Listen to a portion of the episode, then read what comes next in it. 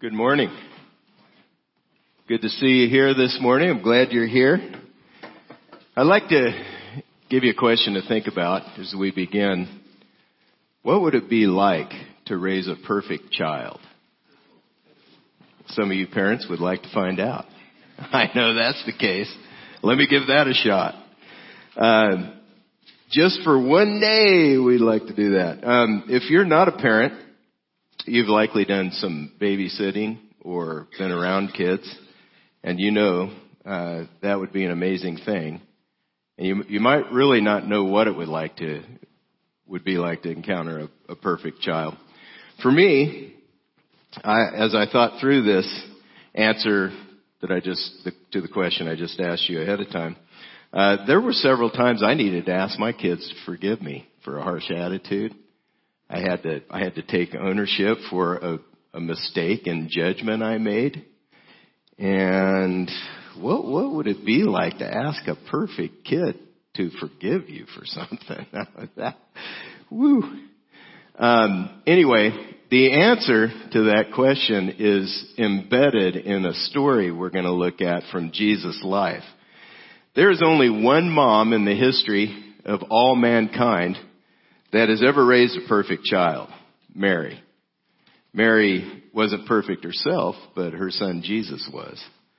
Uh, in this passage, he, he, he, even even though Jesus was perfect, what we're going to find is uh, that there was a very normal relationship, mother to son relationship that that existed between Mary and Jesus, and we're going to see this dynamic in a conversation between them. We find the story from Jesus' life in John 2. John is one of the biographies of Jesus' life and ministry. It was written by the apostle John, whom many consider to be Jesus' closest friend. He was at least in the top three uh, of Jesus' closest friends. John 2, 1 through 11 says, On the third day, a wedding took place in, at Cana in Galilee.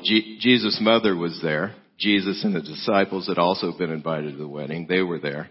When the wine was gone, Jesus' mother said to them, to him, they have no more wine. Dear woman, why do you involve me? Jesus responded, my time has not yet come. His mother said to the servants, do whatever he tells you. Now I find this fascinating. We'll get into this in a little bit.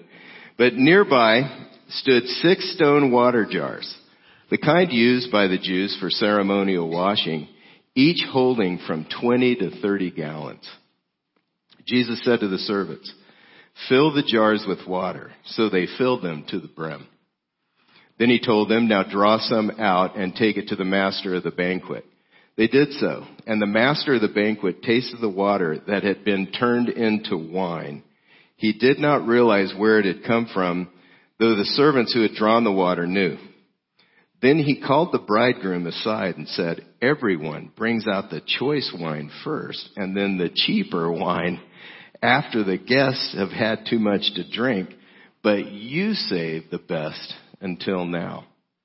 What Jesus did here in Cana of Galilee was the first of the signs through which he revealed his glory and his disciples believed him. They believed in him. Now, when I was younger and I read this story, I, I grew up in church and so I read this story at a very young age and I wondered, why in the world would Jesus pick to do this miracle to do at a wedding in Cana?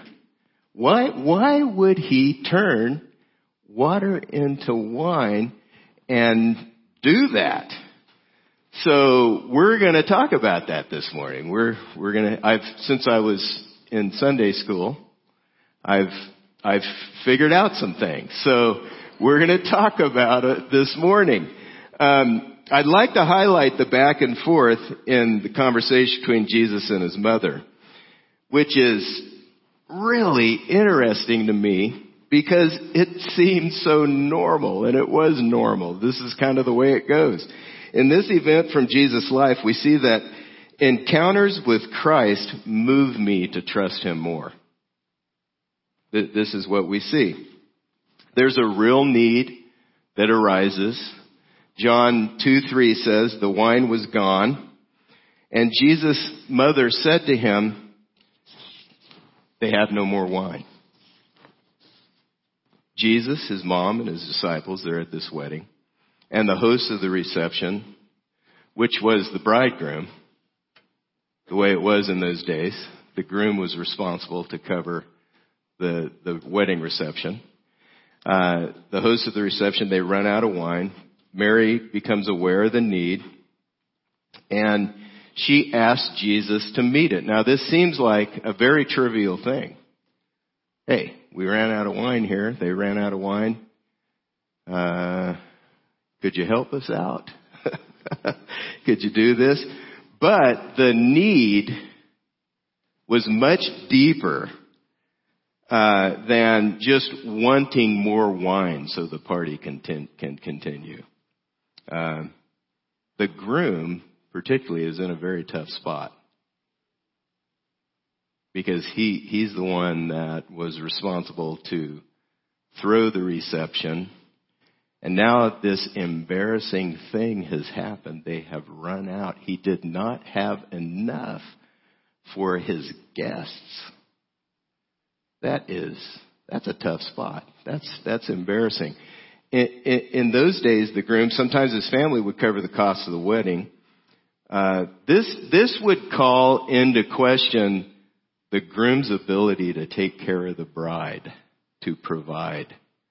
And I guarantee you, at least his future, his father-in-law was wondering whether or not he could take care of his bride. So here's Jesus' response. Dear woman, why do you involve me? My time has not yet come. Now, doesn't this seem like a typical response uh, from a son to his mother? It sounds like he's saying, what do you want me to do about it? Uh, but that's not the case. That's not really what's going on here. This wasn't a disrespectful retort. This this was just a response, like, so yes, that's true. It was a hint. Moms tend to hint. And sons tend to either, if they get the hint, they either pretend they don't or they just like, hey, I, I don't want to do that. You know, that's, that's not what I want to do. But really, that's not what's going on exactly on Jesus' side of things. On Mary's side, looks like it was. Mary makes this request because she knew who Jesus was. She, she knew he was the son of God. She knew that from before he was born because an angel appeared to her and explained what was about to happen.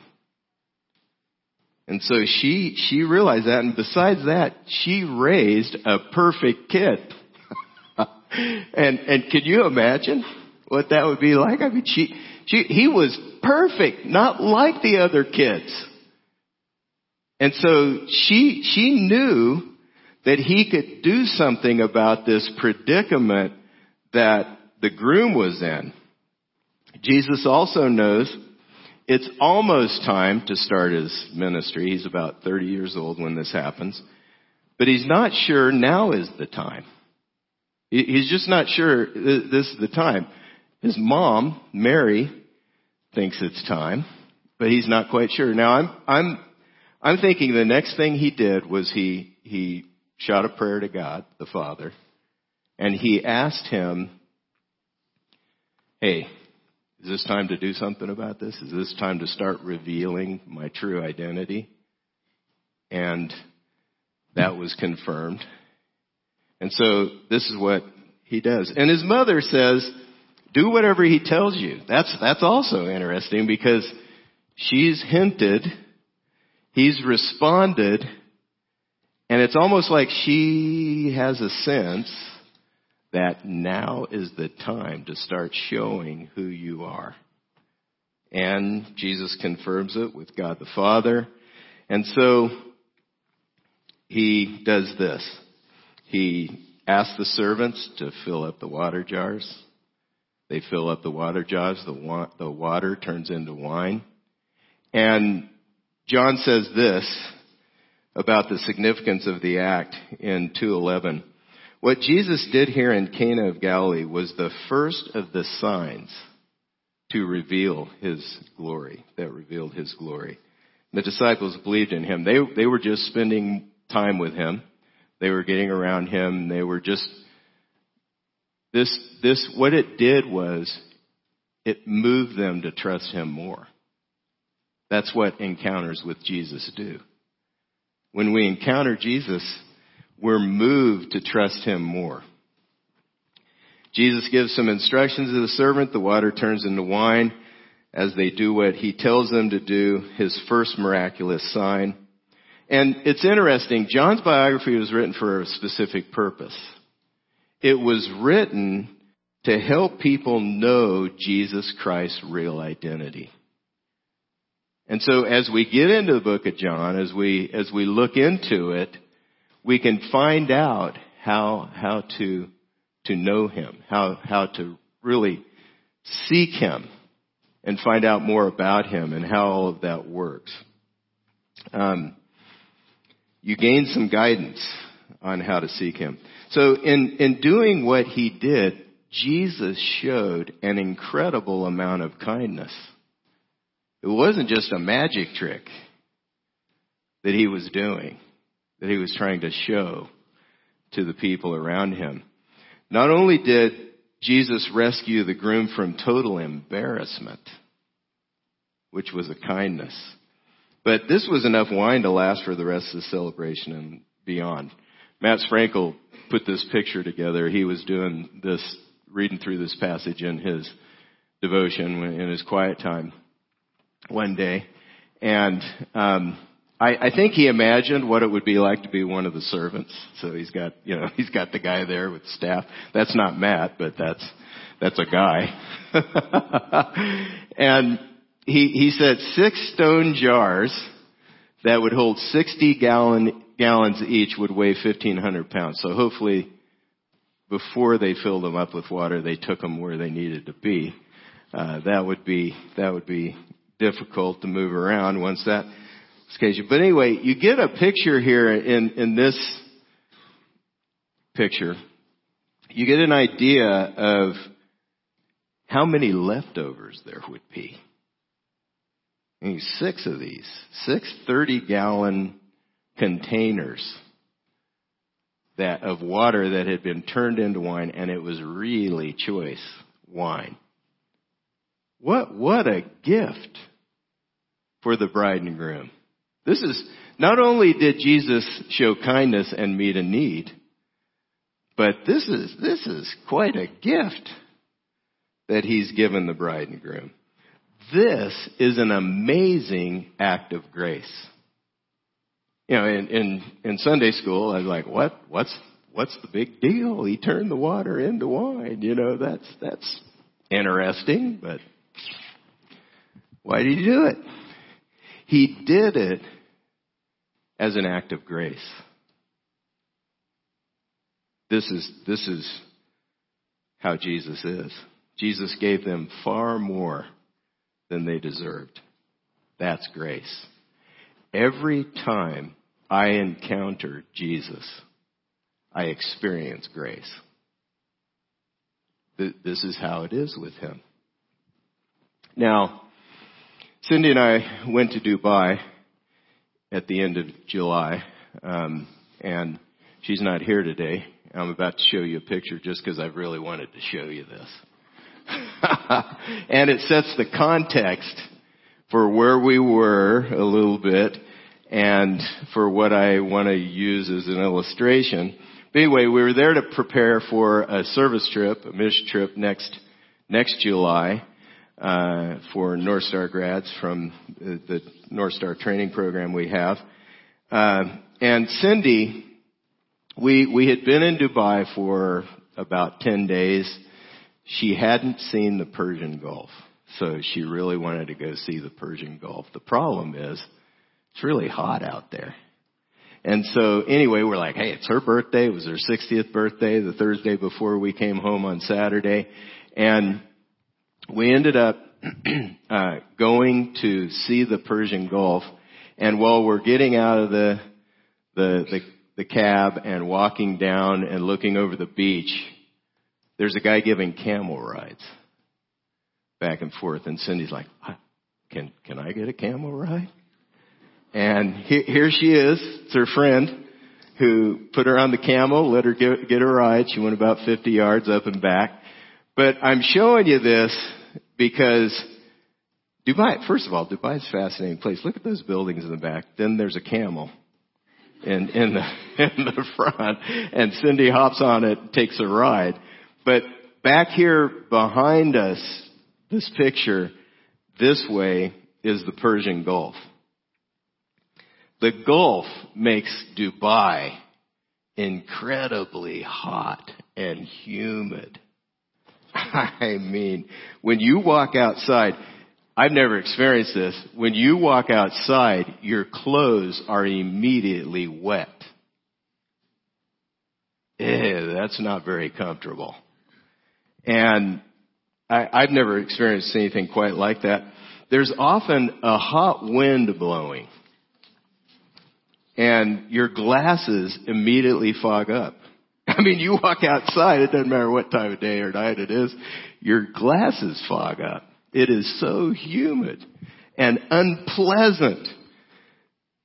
We would walk from the hotel to the metro station. We were staying, unfortunately, the metro station right by the hotel had broken down. So we had to take a little walk to the metro station. And we would, we would take this walk and we're, we're sweating, you know, I mean, immediately our clothes are damp, our glasses are fogged up. And when we walked into the air conditioning of the metro station, whew, that was refreshing. That was a cool breeze that hit us. That's how it is when you experience an act of grace. Whew, that's refreshing. And that's what happens every time you encounter Jesus Christ.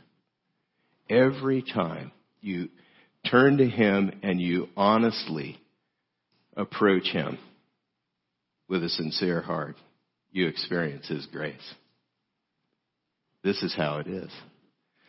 That's what an act of grace does. It refreshes you and gives you energy to keep moving on. This is what Jesus does. If you take your need to Jesus, you can expect to encounter His grace. Let's do a recap of the story. A need arises. It's brought to Jesus' attention. Jesus meets the need. He gives grace and, and meets the need of those who ask for help and, and beyond, and it reveals his true identity. What he does is a sign of who he really is. Last week I talked about how to get past any obstacles you have to placing your trust in Christ. I, I mentioned that those who seek, seek God find Him.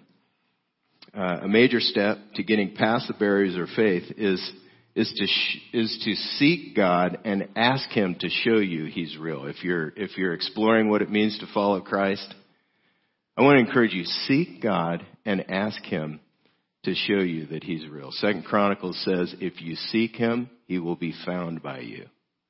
If you forsake Him, He will cast you off forever." You, it's our choice in this life. We get one life, and we're able to choose: Are we going to seek God? Or are we going to forsake God? It's up to us. God allows us to choose. Often, it's our need that motivates us to seek God. When we turn to Him for help, He, He responds by giving the grace we need to handle the situation. He, he doesn't, He doesn't always fix the problem because often it has to do with the choices others are making and there's, it's more complex than, okay, I'm just gonna fix it for you. But He gives you the grace, the breath of fresh air that provides energy to do what He's asking you to do. This is, this is how it is. I, this is what I've experienced every time I've turned to Him. I've experienced the grace of God.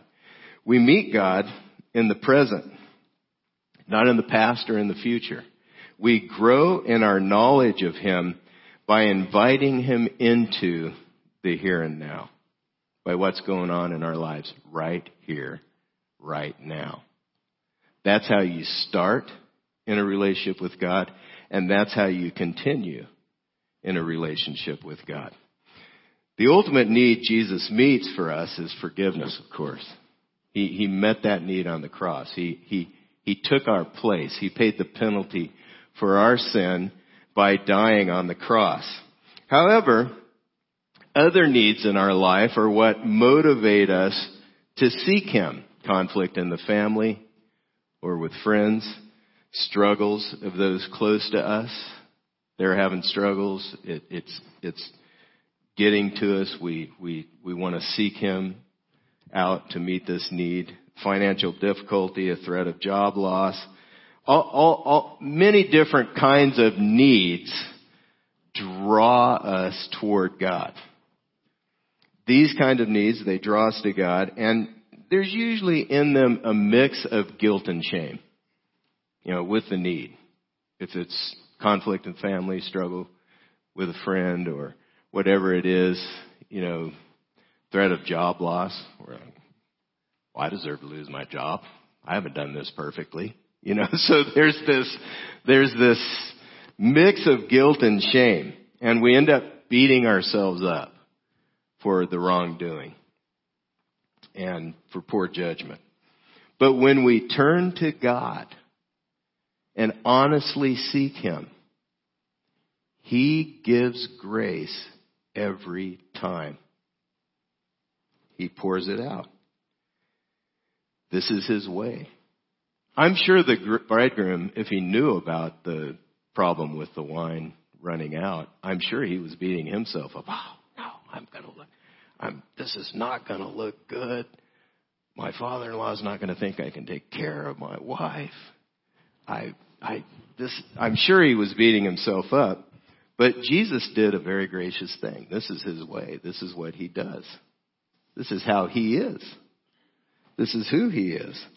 If you're here today and you know you need God's forgiveness and you've, you've never turned around from going your own way to, to ask Him to forgive you and to give your life to follow Him as Christ, I want to encourage you to do that. I remember the very first time I did, I did that. I grew up in church, as I mentioned earlier, and I, we had pews in the church I grew up in, and I remember for uh, at least a month or two, I I had this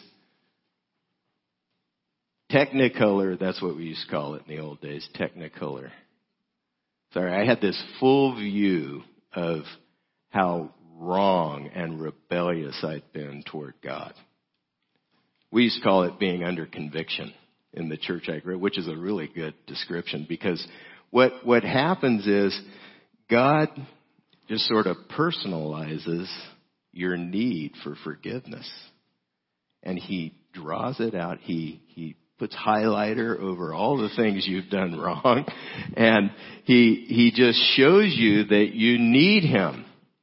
And that's sort of a stage you go through on your way to giving your life to Christ. Um, and you realize I need to acknowledge honestly my sin before God. That's the first stage. You can respond to that. If you respond to that by turning to God and confessing your sin, you experience grace.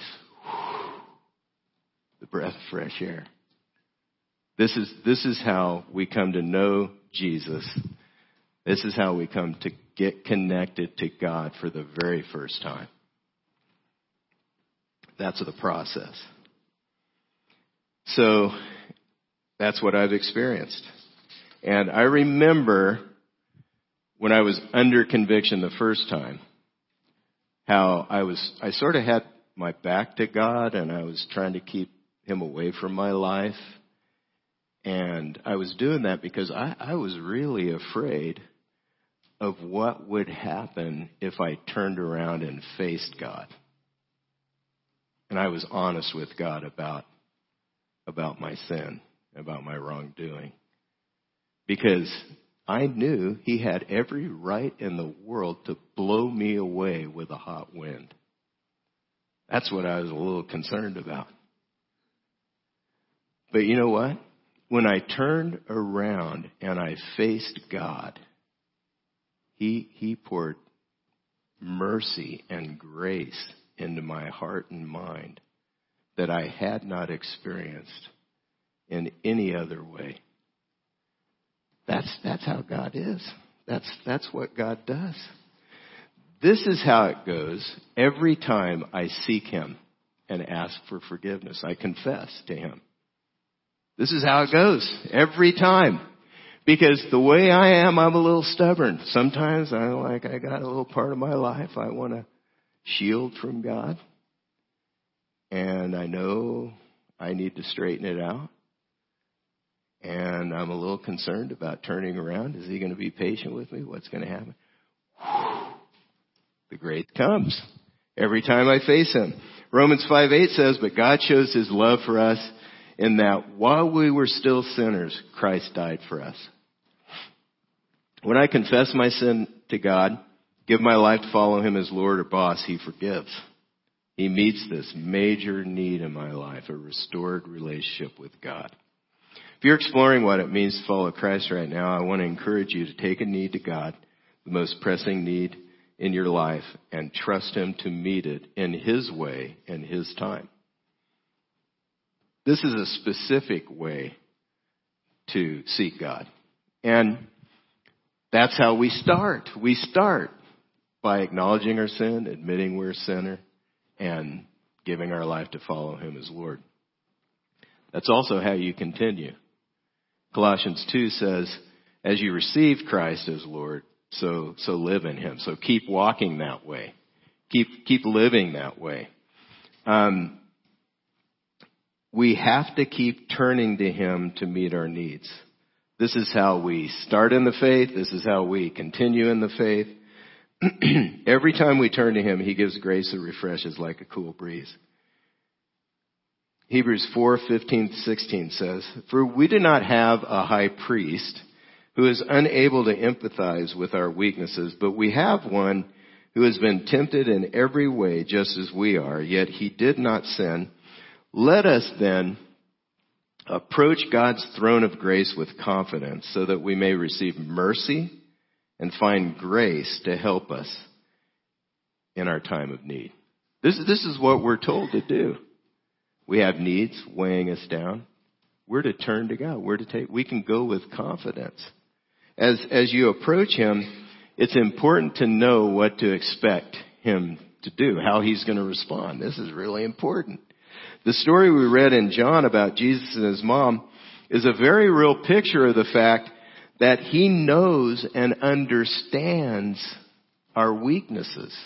He knows what it's like to be human. He, he didn't experience our weaknesses, but he did experience our temptations firsthand. This should give us confidence to go to him with our needs, to keep seeking him, to keep going to him. This is how our, our hope grows. And when we approach Him with our needs, He gives mercy, which is, He doesn't give the punishment you deserve, and grace. He gives favor that you didn't earn. This is what God does. As you seek God at your point of need, He's going to reveal Himself to you. And ask Him to help and show himself to you at your point of need, and he will. When we take our needs to God, he pours out grace, and his grace gives us the strength to do what he wants us to do if we keep trusting him to do it. There's another takeaway from this story. Last week I talked about Christ followers' role in building a bridge to help our friends and family get past their obstacles to faith in Christ. Uh, this is what I said. God uses changed lives as bridges to change lives. if you're a Christ follower who wants to be a bridge to help people want to seek God, then give grace the way that Jesus does. That's how you build bridges. Think about it. This is how, this is how we connect to God for the first time. This is how we keep connecting with God. Every time we take a need to Him, He forgives. And then He wants us to take the grace we've received and hand it out to those we relate to every day. If you want to build bridges, this is how you connect to the people around you. You decide to be a gracious person and pour out the grace to them. Uh, who needs this kind of grace from you right now in your life? Maybe there's some people who they're annoying you, they're irritating you. Not only that, they're offending you greatly. You are just you you really want to just let them have it. Who needs this grace from you right now? Maybe your husband or wife, might be someone at work, might be a friend, maybe one of your kids or someone else. You can show the same grace that God has shown you and be a source of refreshment and in the process build a bridge so that others might cross to get past their obstacles in knowing Christ. I'm going to wrap up. And as I wrap up, I'd like to encourage you to take a next step today. On the back side of the connection card, there are some next steps over on the left hand side of the back. Um, I want to encourage you to take one of these steps. If, if God lays it on your heart to, if He's spoken to you this morning uh, about this. There may be some other steps that He's brought to mind that you could take, and I'd encourage you to take whatever steps He's given you to take. Uh, but here, here's the first one. My next step today is to, for the first time, accept Jesus Christ as my Savior and commit my life to follow Him as Lord. Maybe you've been exploring what it means to follow Him. You're ready to do that today decide to do that. Let us know. We would love to help you and encourage you in your relationship with Him. Another step uh, that you could take is to help with Launch 2.0 at Church in the Valley. This is uh, this is our we're in a time where we have grand opening coming up. We're going to do some special things for that. We're we're in Ontario now, and uh, a, a, way that you could help and take a next step this morning is to help with Launch 2.0 at Church in the Valley by playing a role on the team here, uh, by praying for neighbors, family, and friends. Those neighbors, Jesus defined neighbors as those right right around you. Uh, by praying for our neighbors who don't attend church, and by inviting my neighbors to attend uh, church with me. Those are some ways you can help with Launch 2.0. If you'd like to do that, let us know, and and we will. Uh, we greatly appreciate it, and we'll get in touch with you on that. Would you pray with me, Father? We thank you for the grace that you pour out, the mercy and grace that you give every time we honestly turn to you. Thank you, God, for that. Thank you for just your, your kindness to us to meet needs. As we seek you, as we seek your kingdom, put you first, you meet our needs. We praise you for that. We thank you. I pray that God, you would give us strength to take the next steps that you've laid on our heart to take today. And that you'd be honored in our doing that. In the name of Jesus Christ. Amen.